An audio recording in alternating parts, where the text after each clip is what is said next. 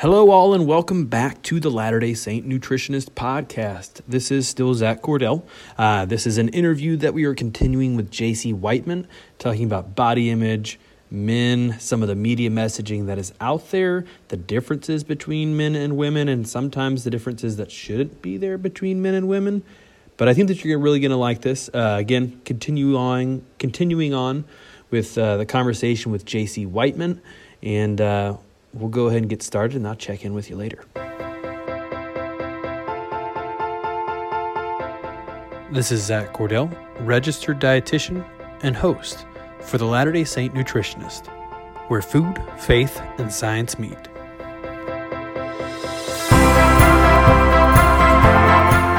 This podcast is not intended to be individualized medical advice. As always, please consult with a medical professional in your area to make sure that your medical history is taken into account to make sure that you get the best care possible.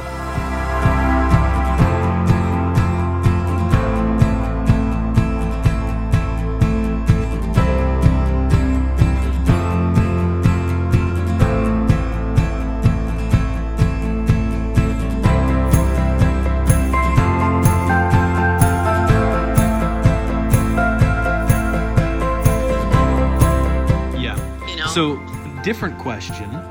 You said okay. You have four sons. So did mm-hmm. you have to deal with any of this with them? Oh, you can bet they heard the dialogue going on at home because they were around.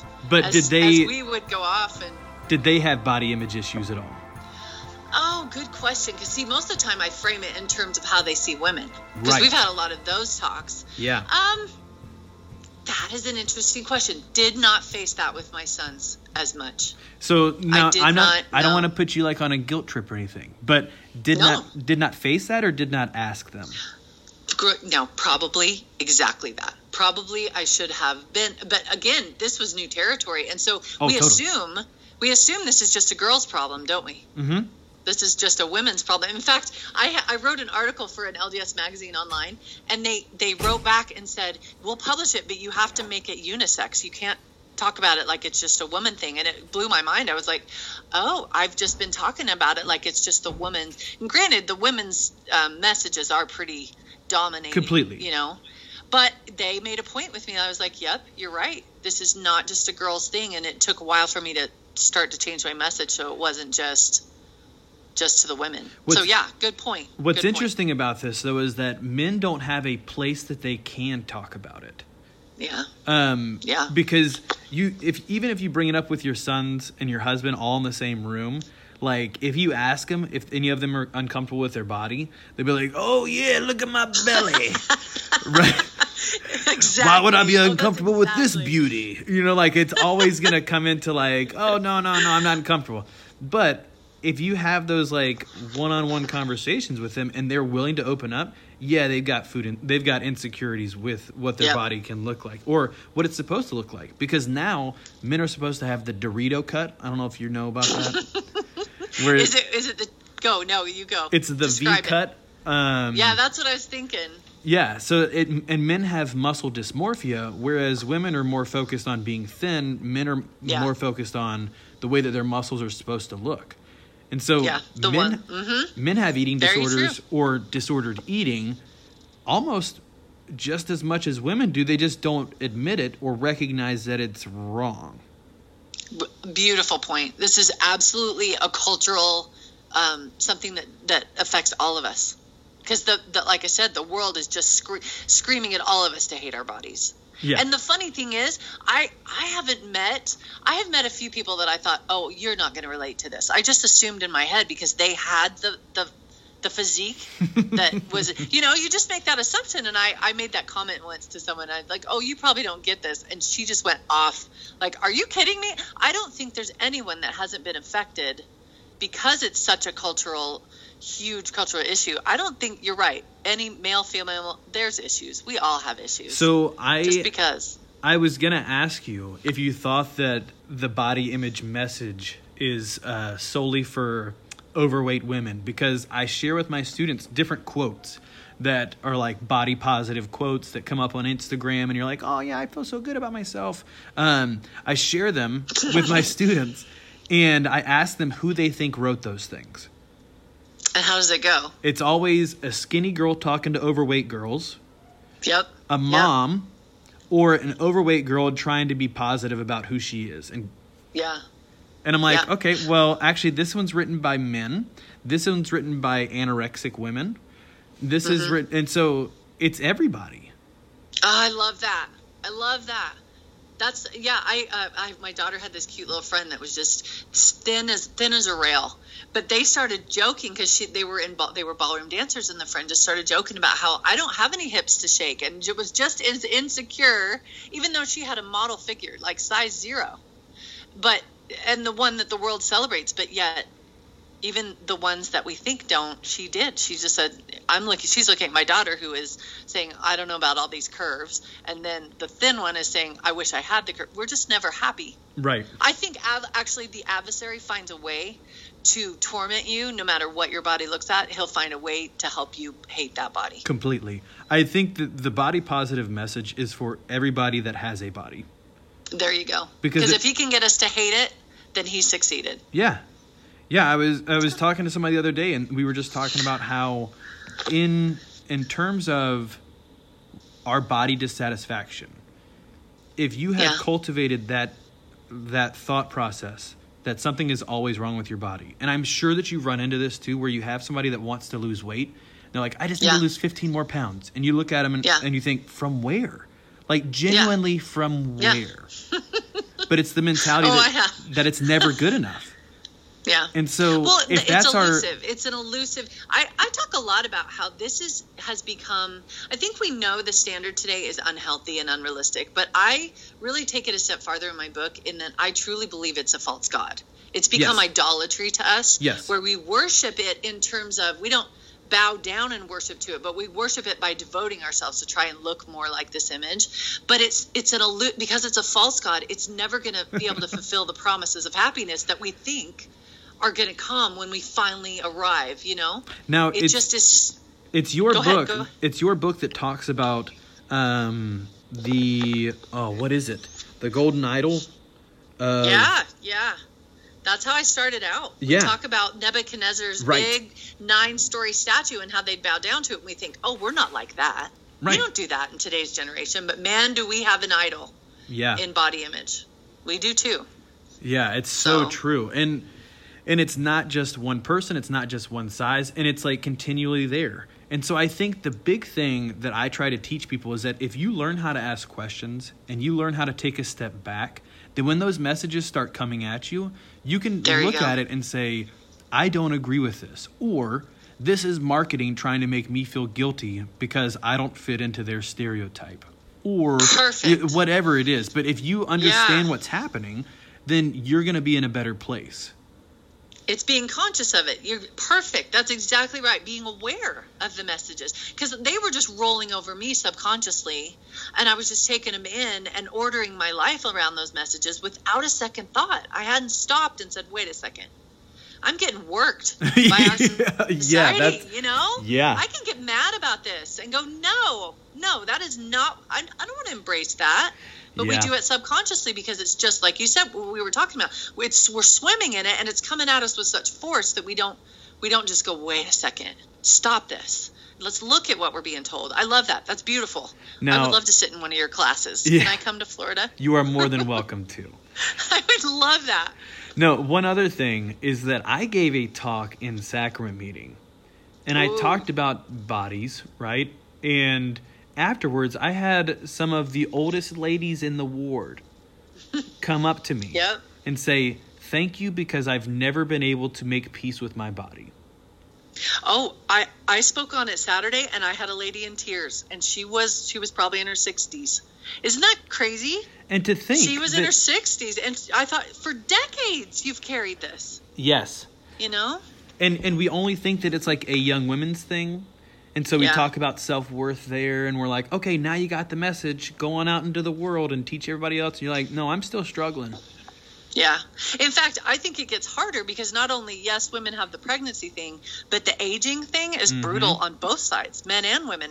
Color, do we color our gray, or do we get implants for losing our hair? All of these issues that come with aging, oh, I think it makes it even worse. I think even harder as we get older. This is my personal opinion, but I think that you need to own what you have done. Like the fact that you have gone through and either yeah. created humans or worked a lifetime or done yes. whatever, you have earned those wrinkles, that hair. You have earned like all of it, right? Yep. So what if you take longer to get somewhere? You got there. I love that. That's a beautiful way to look at it. But, you know, I, the other thing I've thought about this, too, is really we forget we came to Earth to experience aging and death. Yeah. It's part of mortality. So we're only going to have to do this once. Like after we're resurrected for the rest of eternity, we're never going to have to get old ever again. It's just this one time we have to experience. Let's just do the thing. Let's just do it Let's and own it, like you thing. said. And just do it and have the experience and quit shaming ourselves about it and look at it and go, this is what I came to experience. So I'll appreciate the beauty of a resurrected body for the rest of eternity. I'm going to have one now that isn't. And this is what it's like. And I'm going to taste that and just kind of own it. Oh, okay. This is what this is like. And be grateful that it won't have to be forever. So we're going to you know? talk about, we're going to talk about the deep stuff right now. Oh, good. Okay, good. Okay. Good. But before we get to the deep stuff, we're going to take a quick break. Sorry, I'm working on these teaser things, right? It's kind of nice.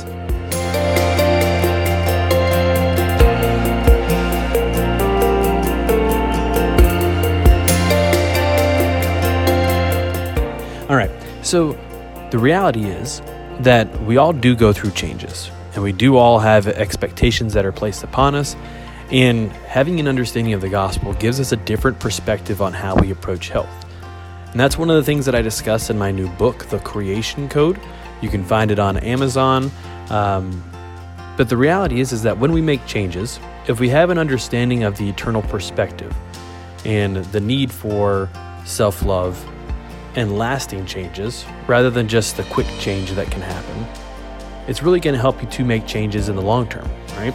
So my book, The Creation Code, is about the behavior change model or the stages of change model that nutrition professionals and other counseling professionals will use to help patients or clients to make changes in their own life so that they can have those lasting changes and lasting successes.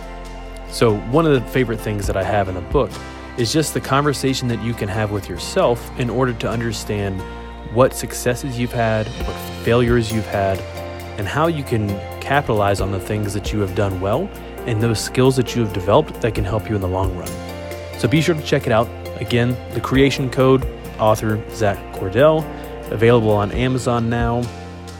And we'll go ahead and jump back into this interview with J C. Back to the deep stuff.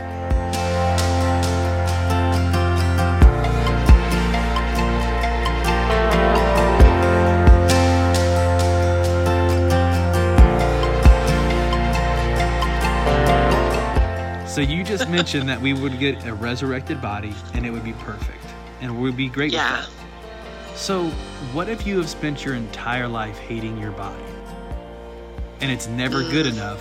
And so you have cultivated that thought and that self-image that I, it's never going to be good enough. But when you get a resurrected body, how do you know that's good enough? And it's, and it's the same body. There you are staring at the same one that you hated your entire life. Or or even That's if it's different. Point. Even if it's different, you're yeah. like, oh, I wish my hair was longer. Mm, I wish that my tummy was a yeah. little bit flatter. Oh, my thighs are a little wide. You know, like, how do you yeah. know that it's it's right? I, you know, what strikes me is the thought is the word.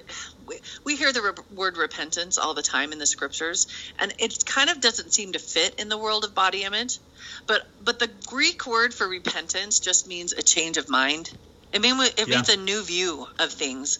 And for me, that's where my greatest repentance has come in the area of body image, because I had to view my body differently. I had to have a change of mind in how I saw this. And I truly believe that that's our journey. By the time we end up in that eternal place, we'll have we'll have found a way through the Lord's power to have that change of mind where we're like, oh, I was looking at it all wrong, where he can set us free from that heavy oppression of hatred of our body mm-hmm. and show us how to see it through his eyes. And then we're going to be free to enjoy that body for the rest of eternity because he's he's healed us, uh, us of that yeah. and set us free of that. So it, it's repentance. In the end, just it's a change of mind in how we we no longer see ourselves through the messages of the world, but through his eyes. That's maybe beautifully put. Um, oh, thank you. Yeah, that's because whenever you go on a mission, you are yeah. serving people and you love those people, um, and you just think that they're the best. Mm-hmm. And I think that sometimes we need to send people on missions to fat people. Beautiful. So point. that you so that you can understand that they are people and they are God's yeah. children, regardless of what their weight is, regardless of what their struggles are, they are children of our Heavenly Father. And I think yep. that a lot of times we forget that, and we're just like, well, they've been making bad choices. You're like, well, no, yep. that's not the case. No. Like, that's not nope. how it works. There's so much so much more involved, so much more involved than that. And I agree. Yeah, absolutely. It's adopting a new view and I, seeing it in a new light. I guess I should say that, like, I say fat, like, I don't think that word has any power. I, oh, I love that. I'm fully un- I fully understand that some people think that they have been called fat their entire lives. Um, and, mm-hmm. and so I, I mean, no disrespect in any of those, because I'm not, I'm not a rail. I'm not a, th- a thin person. Um, yeah, me either. I'm, I'm solid, and, and I'm okay with that. I but but I just don't want people to think that I throw fat around like I'm being harmful or, or hurtful to people. I just don't yeah. think that I should give that word the power that other people want it to have. Yeah, but it, you're right. It can have a, a ton of negative power around it, and for many people it has. And see, that's where I, I was talking to somebody the other, the other day about how I I'd prayed about all kinds of other problems in my life. I mean, I'd prayed about, pleaded with the Lord for help about financial things or parenting or my marriage or uh, what to do about this move or whatever. Like, I prayed all the time, but I had never even, it hadn't even occurred to me to let him heal me in this part of my life. Not just heal my the messages about the hatred of my body, but to heal my ability to take care of myself. Like, I just finally went, I'm turning it all over, because this can be one of the hardest things, like you said, because of those messages that we've heard, and fat can have a lot of, of negative power around it, but he even can heal that. Like, uh, he, he has the power even to get inside this part of our lives and completely transform it. I had just never thought to ask him before. Yeah, it's really and interesting. I don't know why. It's really interesting that people think that some of the most personal things they need to keep to themselves. Yeah. When the, the right. whole reason is that Christ came and sacrificed himself, and he's the one that knows us personally. Yeah. And knows I think how about, to help us unravel all of that. Yeah. James E. Faust gave a talk, The Refiner's Fire, in, in which he talks about how um, there are people that are complaining that the Martin Willie Handcart Company left a little too late, and it was a bad yeah. choice, but because of that, people died and all these things. And there's a gentleman sitting in the back, and he says, you guys need yeah. to stop talking about this because you were not there. You didn't. Yeah. You don't understand yeah. what we went through. And he said, that's the price that I paid to become ac- acquainted with God.